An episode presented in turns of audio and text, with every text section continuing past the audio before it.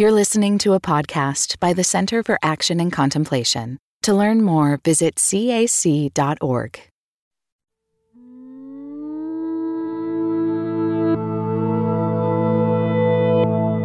At some point, healing itself is indebted to stability. But when the world withdraws its endorsement of stability, we have to become with the world or to paraphrase Chinua Achebe, um, responding to Archimedes, you know, who says, Give me a place to stand and I shall move the world. And Chinua Achebe responds, But there is no place to stand.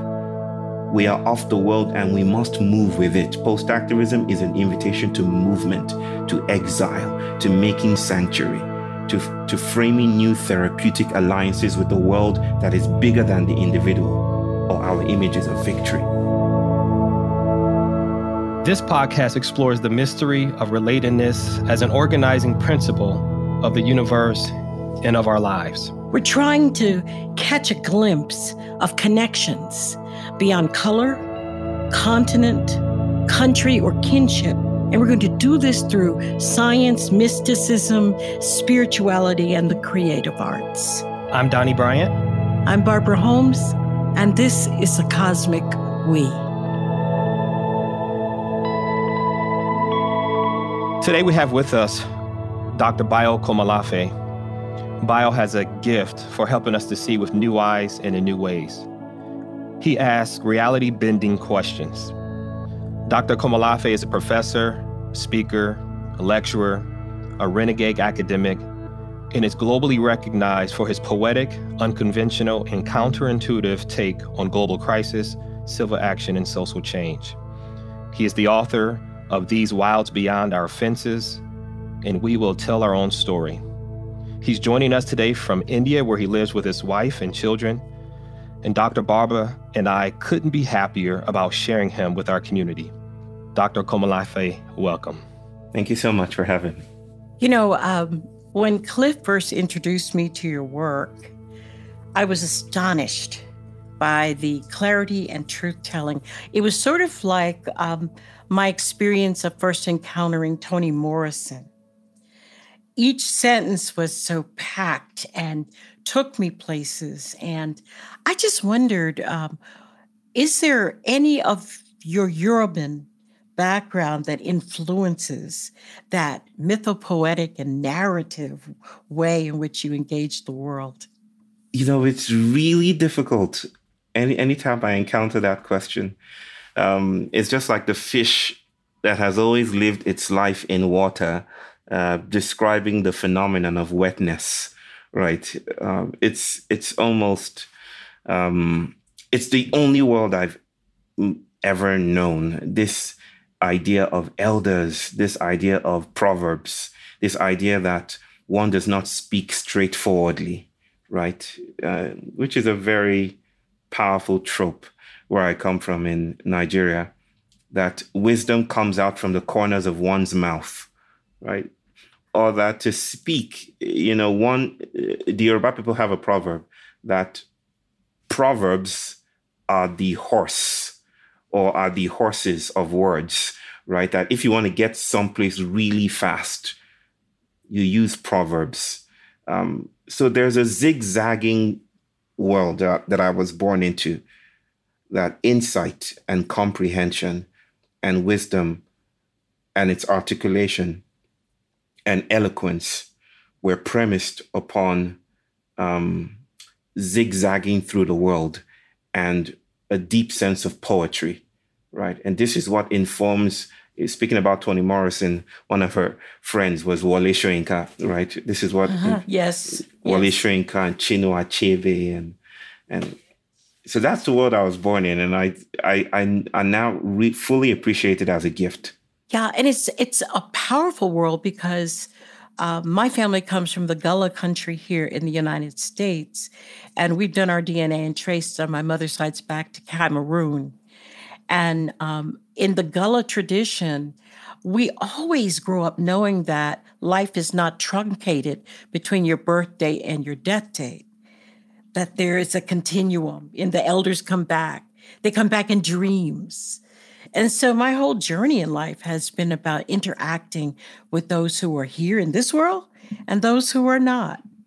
And it's a very powerful background to have. I don't know how you make it in the world when you don't have that. This is the, dare I say, sickness of modern civilization. This is its desire to premise growth, to premise presence on this shriveled, pixelated individual, right? Who is incarcerated between, as you so eloquently put it, birthday and death day. Um, the world I come from um, suggests quite poetically that our lives transcend their durations, right?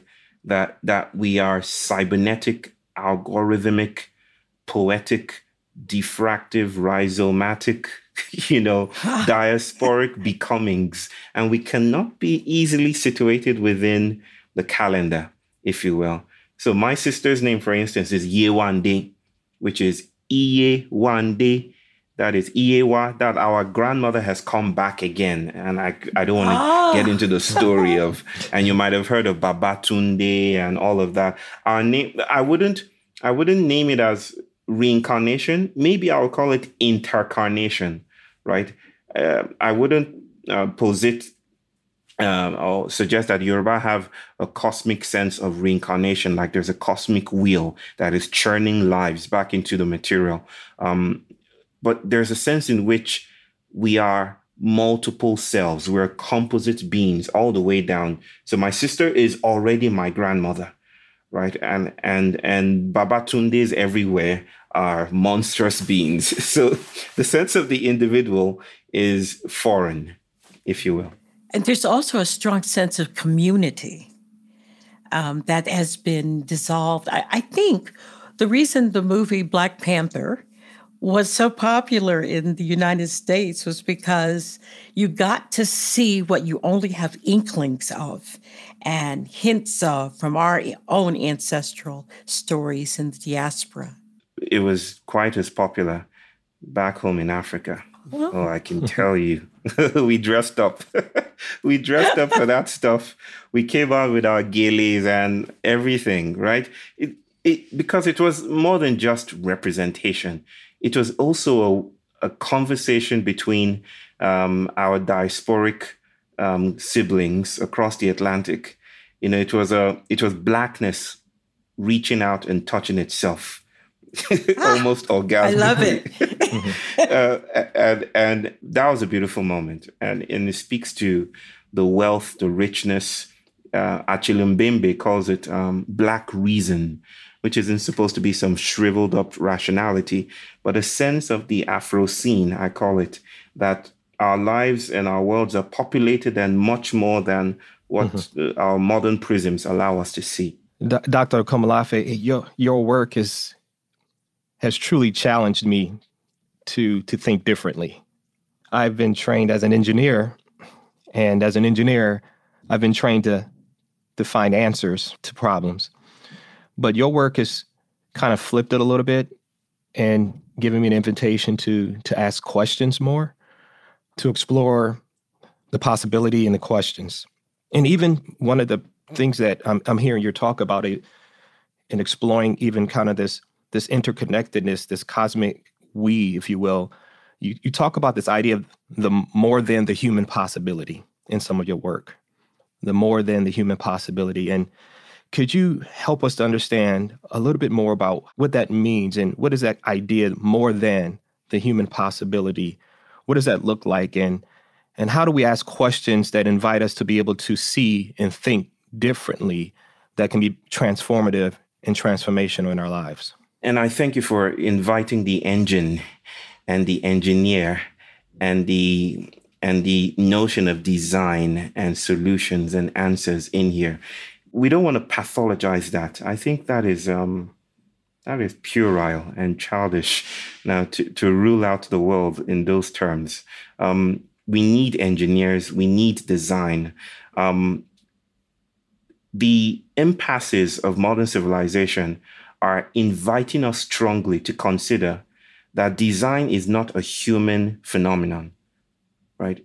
That that um, the engine, for instance, uh, whatever engine you know is is is. I'm just using the abstractual trope or notion of an engine is always a post-human um, phenomenon.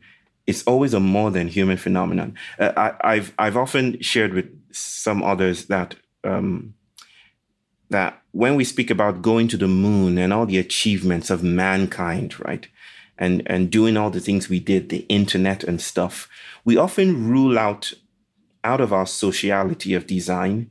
We rule out the influences, the instigations um, of the more than human world around us. Psychologists are telling us, for instance, today that we have that cognition is not as well packaged or as coherent eh, or not as brain based as we think it is. That cognition is is an algorithm that already ties in the external world, hence the notion of the external mind. So it's not just spiders that think with their webs, right? It is that humans are imbricated with and entangled with uh, ecologies, archetypes, ancestralities. So the furniture that I'm speaking and sitting in right now, and the way it's affecting my posture, right, has sometimes imperceptible effects on how I communicate. Uh, that escapes language. So that design has always been infiltrated, exposed to ecologies, but our language doesn't know how to attend to that, you see. So we rule it out and then we claim, like Nebuchadnezzar of biblical fame, that we built everything, right? but as that biblical narrative says, when he started to speak too much, I don't know if you guys go to church. Well, I don't. But that biblical uh, account is Nebuchadnezzar is saying basically, I built everything. Look at this empire. And God turns him into an animal, basically. And I think there's a becoming animal there's a becoming other than human that is at work, afoot right now. That design has always been the work of microbes, has always been the work of theologies, has always been the work of fruits and vegetables and furniture and colors and textures, that the world in world in itself, you know, brings all of these things together. It is not us doing it, we are doing it with, right? It's a cosmic we. And so that's the idea of the post human, I guess. What you were just introduced to us, you, you place value on on design and the concept, and you also introduced to us this idea of, of language and how language for, for many of us is the framework where we understand our reality. We create narratives, we we articulate, right? We communicate.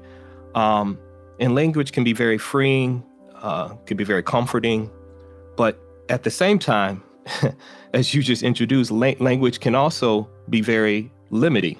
It can become something we become dependent on, and that limiting dependency you discuss in some of your work is oftentimes a, a challenge for us. And so, could you speak a little bit more about that in, in, in, ways that help us to be able to see how language is, is one way, but also can be a limiting factor for us in another way? It depends on how we put language to work. There is an epistemology that would think of language as um, a human right or something, you know, if you think of, of the world as a binary in terms of human exclusivity versus the world, then language is the barrier with which we endorse or exert our influence. Language is the way we we claim um, exclusive rights to transcendence. It's the way we control and manipulate the world outside of expressibility. And in that sense, we've given language too much power. And I'm echoing the eco feminist um, and professor of um, feminist studies, uh, uh, my dear friend Karen Barad, um, that we've given language too much power, right? And what that does is that it creates this notion of representationalism, right? which has as one of its insidious effects a coddling effect on the human. It basically makes us separate from the world. It treats us as exclusive and distant and dissociated from the world in its mattering. Um, but there's another way we can think of language, um, not as unlimited, but as creaturely, right? Uh, language that is ecological, or to say that words do not come from some sovereign and independent place that is unique to the human. It comes from ecology. So there's uh, so my people think of language as archival and memory as ecological. I said this to some controversial effect uh, some time ago that even if the Yoruba language were wiped out, um, and it's one of the list. Yoruba is listed as one of the language languages that is, um, you know, under the threat of extinction. That even if it were wiped out, um, that is, all Yoruba speakers cease to exist in an instant. You know, Thanos snaps his fingers. That the language, it doesn't necessarily mean the language wouldn't survive it doesn't necessarily mean the language wouldn't thrive in different ways. I use some speculative fabulation, you know, to talk about how the language would then become grain or morsels of some microbial matter that ants would carry into the jungle, you know, and store in some storehouse that is only unique to ants. And when nature, what I might rudely call nature, needs the language again, it would find its speakers, right? So, one mode of engaging with language is to reduce it to syntax, to lexicon, to words, to phrases, to grammar. But I'm thinking about the more than grammatical characteristics of language, how the world gifts us with a how, or how the world gifts us with groaning and moaning, how languages sprout and take stability, right? It's more than human, it's extra human, right? And in this sense, I think we're being invited again and again, especially in these times of troubling cyclicity, to, to seek out the more than human, the animist world around us, or we risk victory, the victory of arrival. I think the gift that you give us, Bayo, is a shifting of lens We've all dealt with a particular lens of what the world is, who we are, and where we come from. And what you say is that things opened up for you when you lost your coordinates, your map, your direction, your your sense of the lens you had been given, and that you no longer needed to be certain about the world or the road that you traveled. Since you arrive at the moment that you set out, can you tell our listeners a, little bit more about your awakening? Thank you, dear auntie. Let me put it this way that my, my father was my greatest cartographical project as a teenager. Um, he, I looked up to him. He was my best friend in many ways. Um, he was a model of masculinity that I looked up to. Um, he was tall and handsome and diplomatic, right? And then he was just taken away. He died when I was young. And that was a very severe losing of my way. And, and suddenly I started to, the world kind of became open and perverse at the same time. Perverse at first, because he was like a sense of, he gave me a sense of theological closure the sense in which a father, maybe a supreme de- deity or father, might offer to a worshiper, a sense of closure. It was my end of time experience, right? And then suddenly, for that whole narrative, for that eschatological um, narrative and story to be undone was quite upsetting for me and my family. And so I lost my way. But yes, my people do say that in order to find your way, you must lose it generously. Um, and that became for me um, like a coming home. You know, losing my father ironically became an invitation to find a new way of being at home with his loss, um, with his migrancy, um, and with the things that had been taken away from me but me writ large, right? The Yoruba culture, um, what my commitments to my Christianized world denied me a sense of participation in. um, it became for me an invitation to become different. And in a sense, I still feel my father is with me in a sense that he couldn't have been if we were physically present. Um, maybe that's one way of answering it, the question. Yeah, it's an opening to uh, the gifts that you're now giving to all of us. Bayo, in the United States, we're just emerging from the pandemic, maybe. and for some reason, here in the United States, we process the death, the social devastation using whatever political lens is comfortable for us.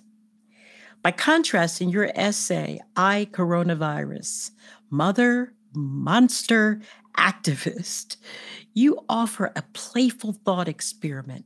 And you say, what if the virus were an immigrant, an alien visitation, an archetypal force that we've always known but don't know how to recognize. What is that archetypal force that you're referring to?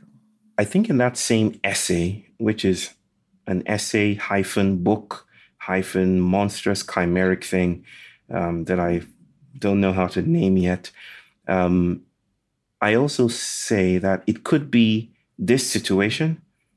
I speculate that it might even be an answer to our prayers, to activist prayers to prayers for the new, um, because the new is never convenient. Right? There, there is a sense in which the modern expects the new to come within the family way, you know, to come within the normal ways we expect things to roll out. Um, but the world is promiscuous. and oh, yes, it is. and it doesn't settle easily along ideological lines. Using feminist new materialisms and Yoruba indigenous cosmologies, I felt invited to rethink the virus um, in more than epidemiological terms, right? Instead of thinking of the virus as a thing apart, there's something, this is something reductionistic that is convenient, but is also, also risky, right? It's like reducing climate change to climate emissions um, or reducing organizational responses to climate chaos, um, to um, CSR, you know, corporate social responsibility, and then basically asking the question, why isn't anything changing? Aren't we giving enough money to those activists? Aren't we pumping enough money to these legislations? Um, so there, there is a sense in which reductionism cuts a lot out, right? But I think in, of the world in terms of rhizomes, right?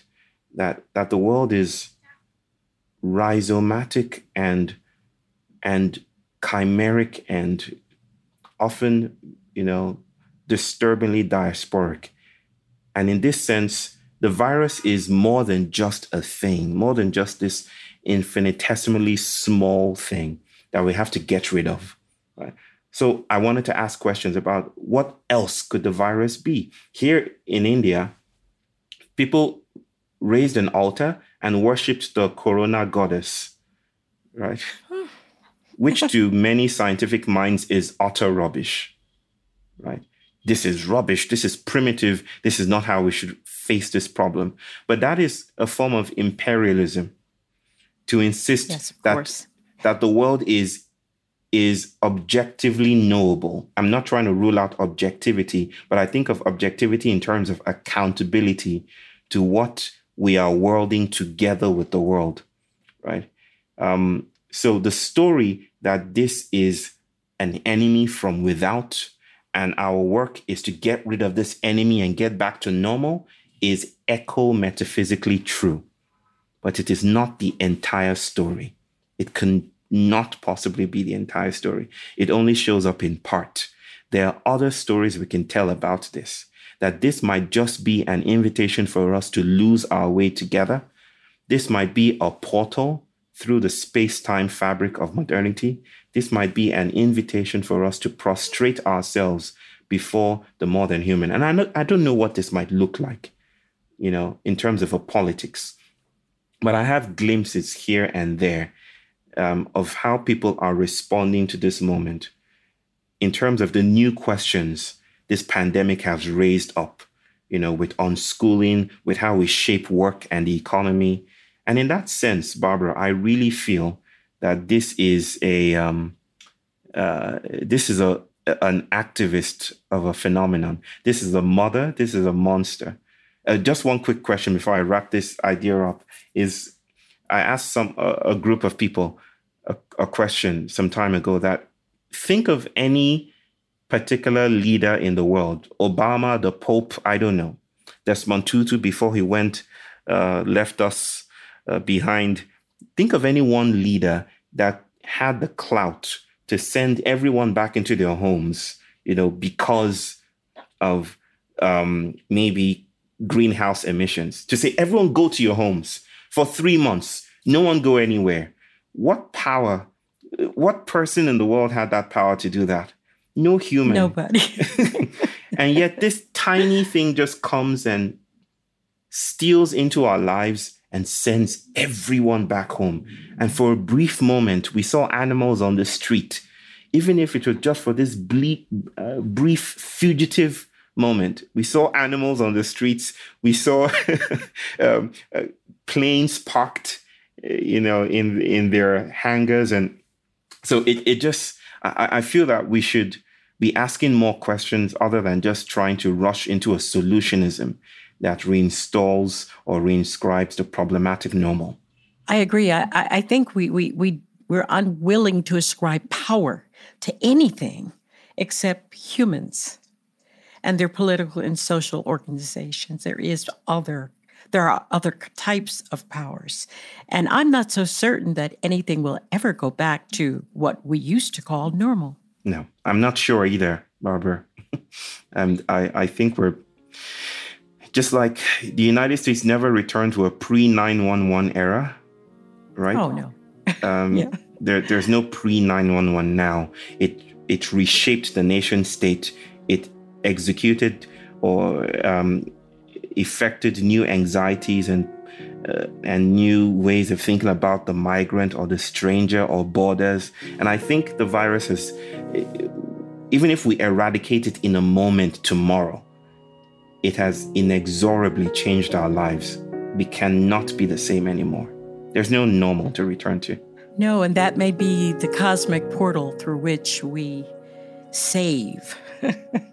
save what needs to be saved, and we shed what needs to be shed.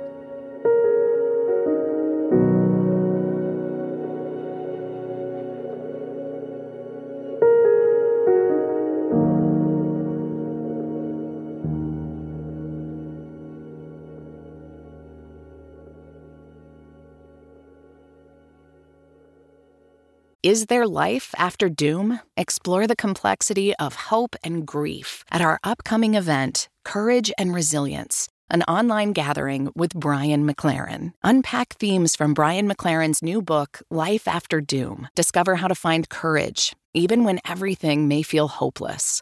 Join us live on May 17th at 10 a.m. Pacific Time. All those who register will have access to the recorded replay for one year. Register at cac.org/courage.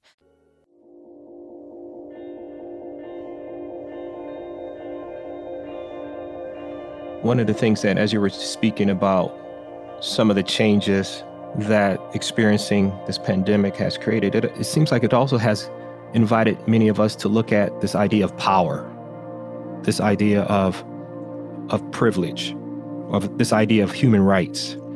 And I wanted to see if you can kind of speak about, you know, your your thoughts and how your your perspective and how that has changed or how you have experienced or what you have seen um, individuals and how they have responded to the impact of the coronavirus and how people have become more aware of privilege, power, and rights, human rights.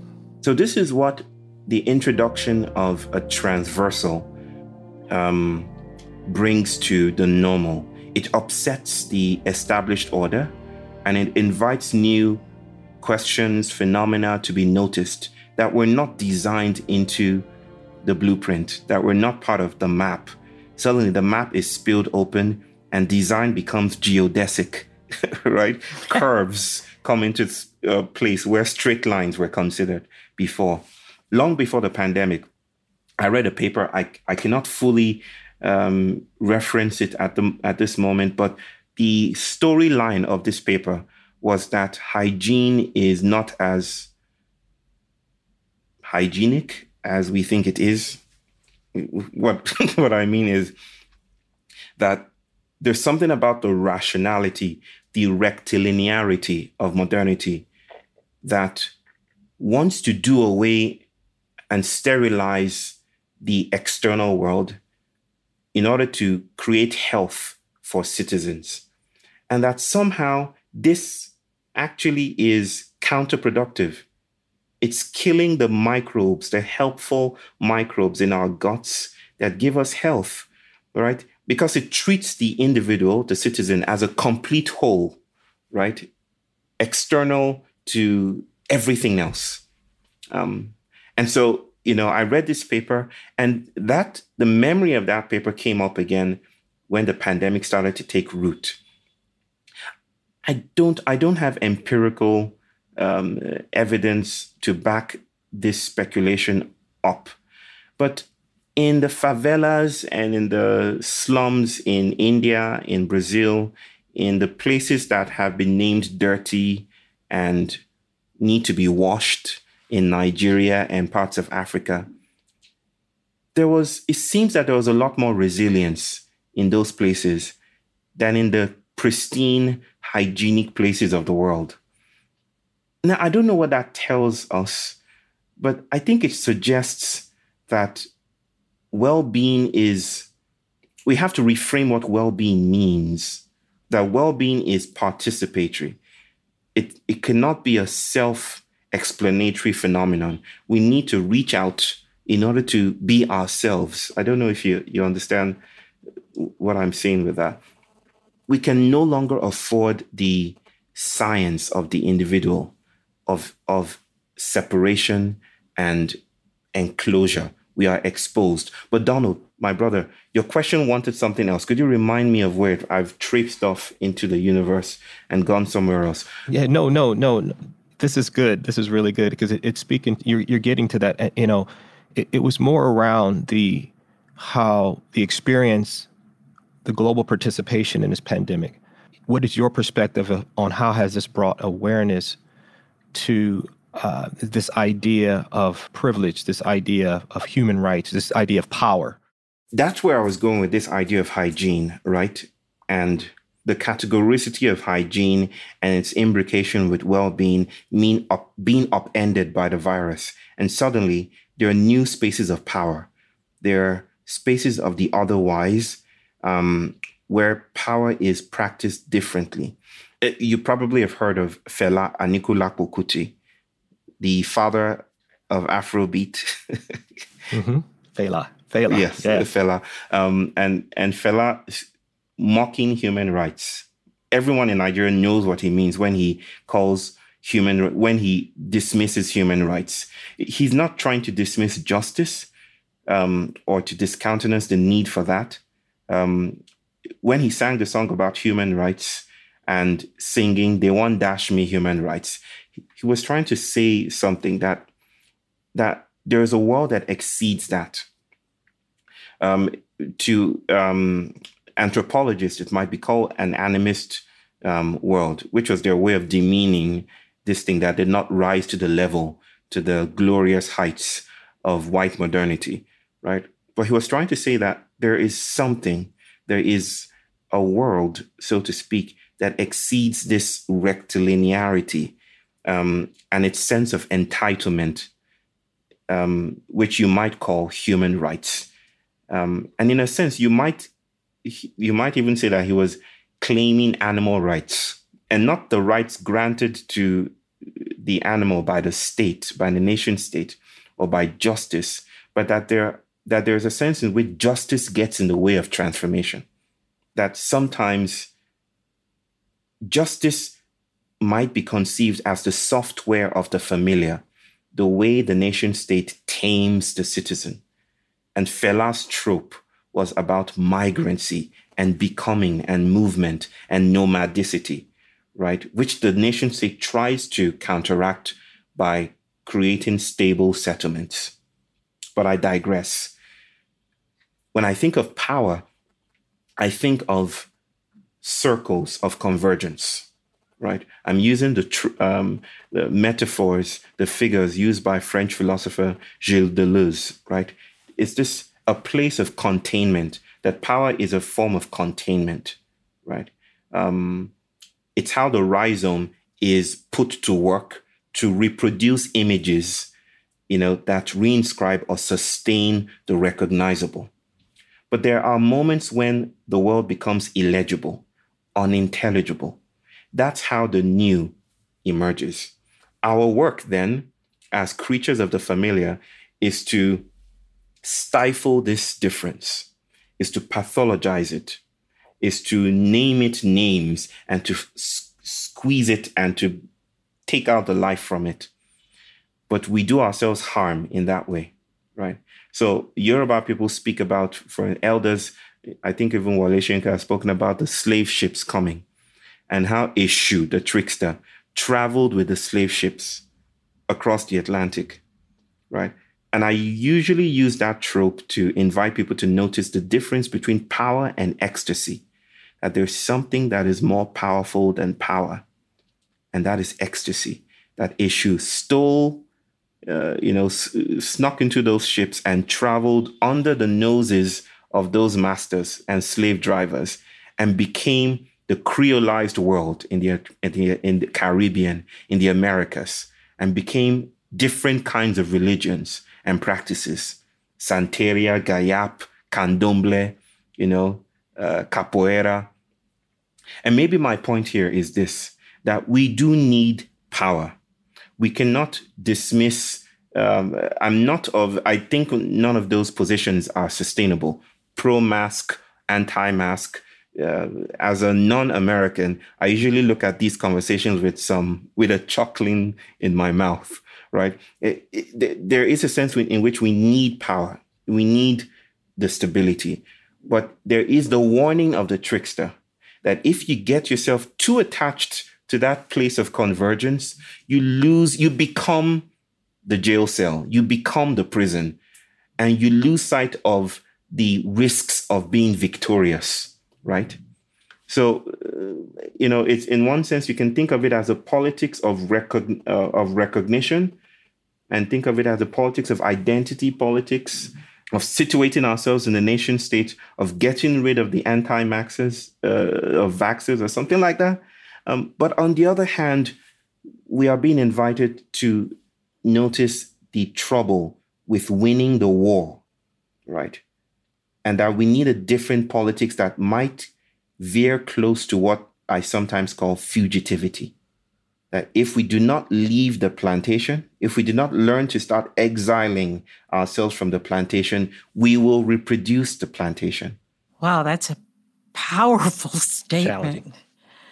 It certainly is. I, am thinking about what you were talking about with regard to power and hygiene and the power to declare something dirty and in need of cleansing.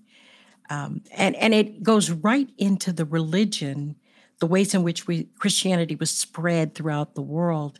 How is it that Jesus is usually depicted in white flowing robes when there were no washing machines, no Clorox, no bleach?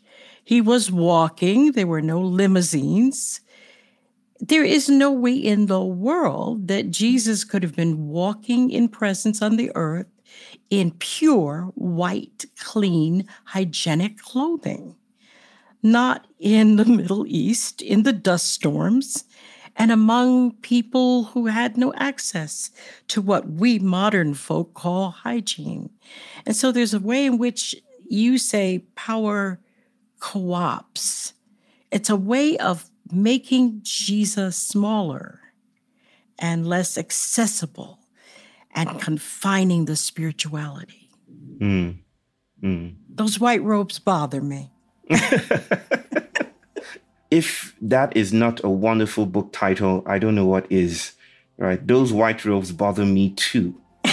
I and I grew up just hanging on to the the threads of that white robe, you know, the search for purity, the search, the search for transcendence, the Baldorian myth that eventually in the by and by we can arrive at some utopian place. Um, and our work, the work of decoloniality, is to return to an original or to restore an original image. It, it lends itself quite remarkably to the imperial, to the colonial, to the master, right? Um, and I like dirty, dirty mes- messiahs, and not messiahs that are made up in the figures of the human, but when the messiah or the messianic becomes this ecological orche- orchestration of the next, right? The applause of plant and food and music and dance and colors and, and things that escape design to the chagrin of the engineer, right? That we're not going to design ourselves out of this. And there is no Messiah at the end of time who's going to redeem us from the messiness of things because we are the messiness of things exploring itself in an endless teenage fascination with with the next. Yes, and our myths are, are nice and our myths are entertaining, but we don't know what the world is or will be like. Not really.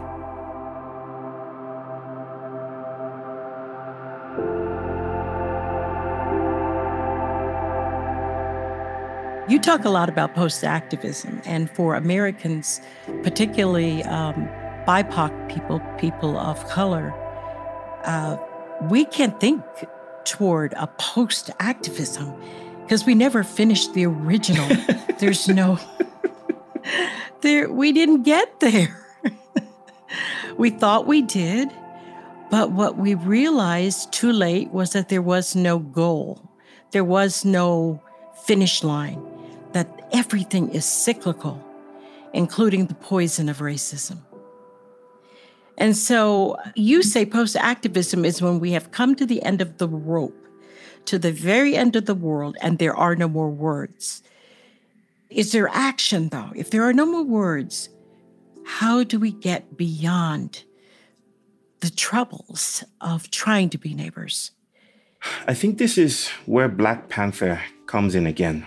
The, Yay. The king I of Wakanda. I, I invite you in again.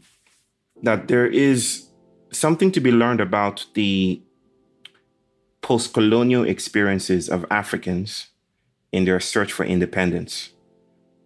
That is not talked about enough. Of course, um, Chinua Achebe and uh, Chimamanda Adichie and um, Wole Soyinka and Ngugi wa Thiong'o and these African writers have always been, have long been part of a conversation between the African diasporic communities and and the continent. Um, but I think we need it even more desperately now, right?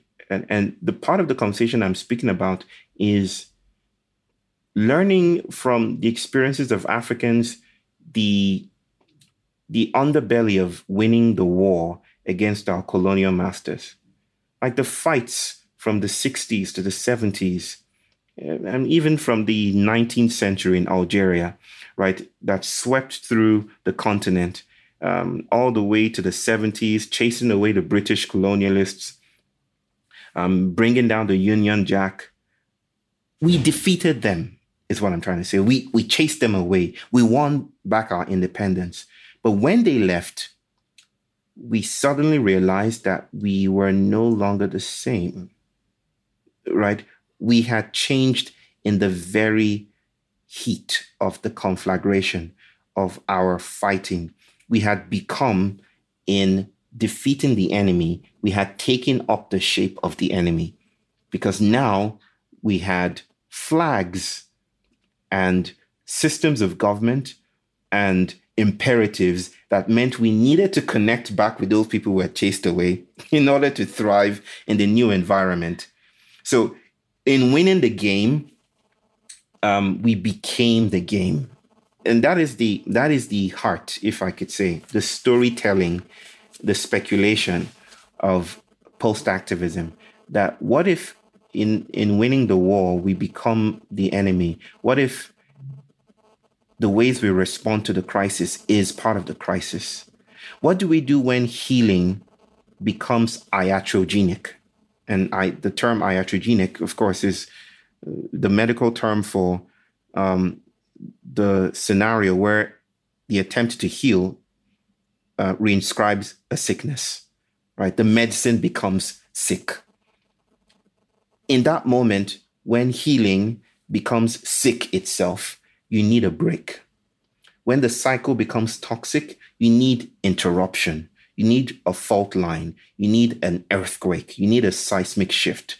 And this is where the trickster bursts in into the bubble. This is where we need, you know, Hathor, the goddess of destruction. This is where um, bursts into the slave ship and creolizes and uh, the world. This is where the virus becomes more than just an epidemiological figure.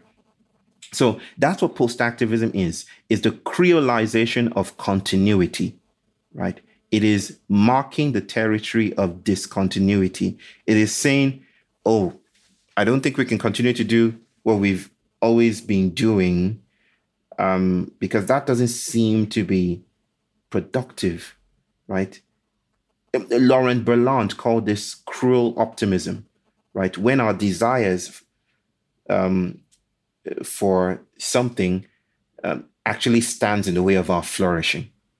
That is the oh, point of post activism. So it's not like after activism, we're done with activism.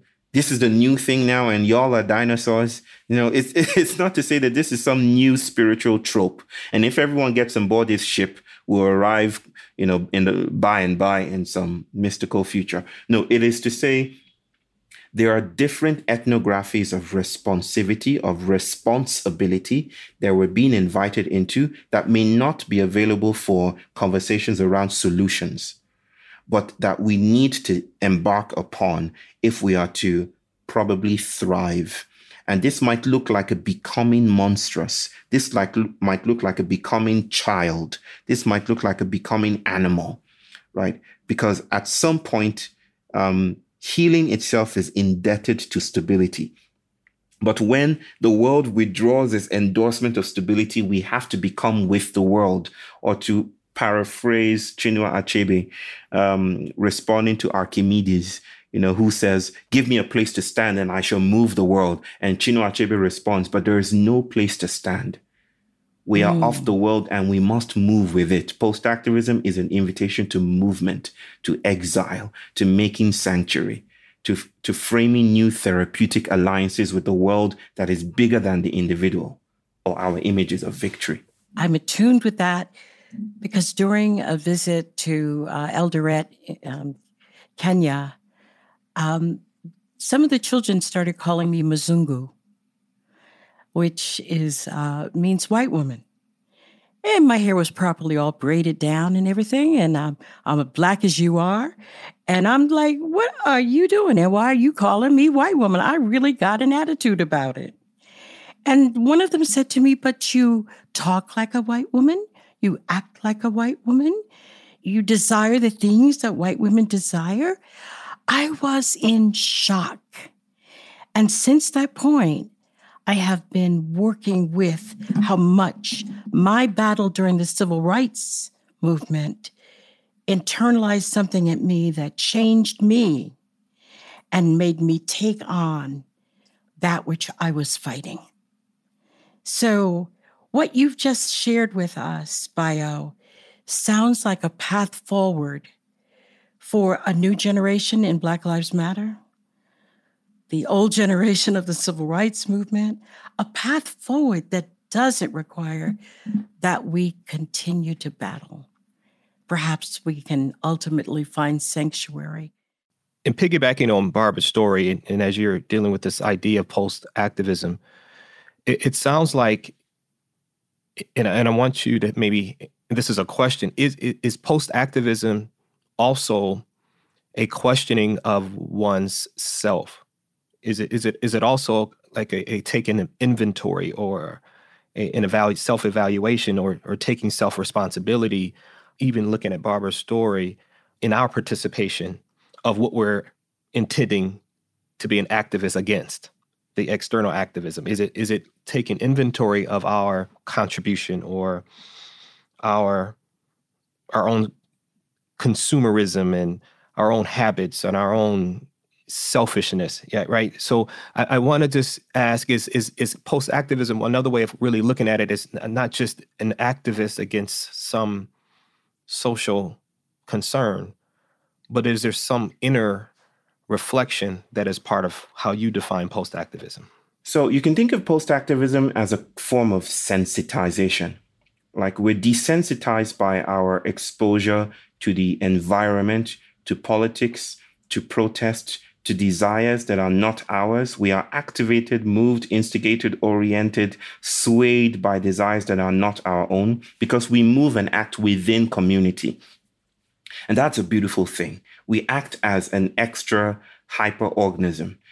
But there's also a risk of that because it, it in terms of that kind of assemblage thinking, um, we run the risk of um, becoming desensitized to movement, um, and and modernity, it, uh, you know, exerts that kind of power. It it cradles it cradles desire and entraps it so that even our, our desire for, and you know, this is what Achille Mbembe talks about, the technologies of racialization have moved even beyond the skin to how we engage with the internet, right? So it's not just at the level of the skin, we're also talking about how capitalism controls how we desire things, how we want things. The thoughts that we have about the future, you know, are just eh, are matters of algorithms that exceed our individual desires or tastes. Um, so that's one thing to say. Um, I think of post activism as, in a sense, a taking inventory. Yeah, it, it, it, it, it's a sense in which we come to a place where we're suddenly deterritorialized. We are suddenly made aware of things that were part of our assemblage, but were s- largely invisible, right? And we didn't notice them before because, well, we're not available for that. But now something bursts through, like the virus came into India, and India mothers started to ask questions like, what's the idea about school again, right? Or why do we go to work? Because suddenly people were working at home and there was a new possibility and the question about work and going to work became possible right? So in that sense is a taking inventory. But i want to really situate this and emphasize that post activism is a disability. It is not like a place of new capacities and we're taking up stuff and this is a new quiver and a, a arrow in our quiver of arrows right? It is a place of undoing of radical failure that is yet generative. So I call it generative incapacitation. It is like sprouting, Donald. It's like waking up in the morning tomorrow and you sprouted three legs, right? And you cannot explain it. So you cannot go to work because you now have these other legs that you don't know how to fit into your jeans or something, or your engineer's clothes. And your work, you suddenly become embarrassed with that and you try to hide it you know, get back into the normal, right? Post activism is convening community around this monstrous tentacle, right? It's like, what do we do about these other legs, right? This disability, it's convening community around this crack, right? That's why post activism is always a matter of rupture and cracks. It is generative incapacitation. And I think black joy the kinds of futures we look forward to will not come at the tail end of our genius. It will come at the place where we're broken open by a world that exceeds us. What a wonderful way to end this interview. Is there something forthcoming that you're doing that you'd like to share with the audience so they can participate or be part of it? Huh. Nothing comes to mind. Um, I just feel the my mother's hospitality. Like, yeah, let's just come to the house. I may not present a menu now before you or a recipe, but there's always food to eat. And there's always a lot to go around. So I I just offer an African mother's um, black mother's hospitality to say, come, there's food. Let's just eat together.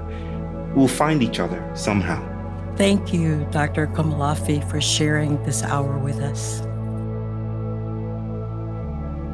Thanks for listening. We'd like to leave you with the reflection from this episode. I don't know, Donny, the thing about um, the conversation with Bayo Akomolafe is that he is such an intellectual and he sees things from a perspective that I've never considered. I mean, just to take for an example, he's talking about losing your way generously, finding a new way of being at home in the world. I mean, I've talked about viewing the world differently, but I've never thought about, you know, losing your way, getting out of your box, getting out of the space you created for yourself that it's too tight, doesn't fit anymore. Losing your way. What a wonderful idea. The invitation that he affords all of us is an invitation to see differently. And you're correct, this concept of not finding your way, but finding yourself through losing your way is actually very counterintuitive and countercultural. I think part of our conversation with him was also about how there's insight found in the questions. Oh, yes. It causes me to want to reflect on how I approach solving problems. You know, we talked about in, me being an engineer, how I, Dr. B, I'm always trying to solve a problem. And he had an interesting take on that and how design, he talked about engine and design and engineer, and, and how design is not a human phenomenon. And that design has an impact, um, that there's something in design, in the engine, as he called it, that is at work. There's an other than human at work. Mm. And so there was an invitation there to even see differently, to have a different perspective on what's our surroundings and, and how the, the interactions with that. Yeah, he kind of pierces our little scientific hubris by saying, you know, the world is not objectively knowable. Mm-hmm. We think it is, and we have our little formulations but what if everything is mystery? Mm-hmm. How do we wake up in the morning and begin a day that is going to be 100% mystery? Mm. Live into that as part of a community who can't plan ahead, who don't know what's going to happen, but who trust and by faith can negotiate the space. Wow.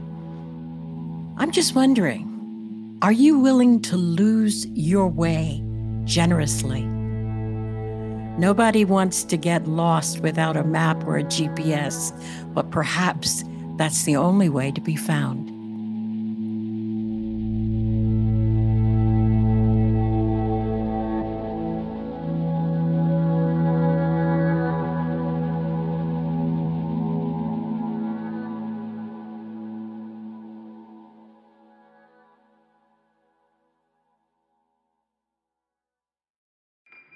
Do you feel called to walk a more contemplative path? The Center for Action and Contemplation is an educational nonprofit supporting the journey of inner transformation. Our programs and resources will help grow your consciousness, deepen your prayer practice, and strengthen your compassionate engagement with the world. Learn more about our resources, such as publications, podcasts, email series, and events at www.cac.org.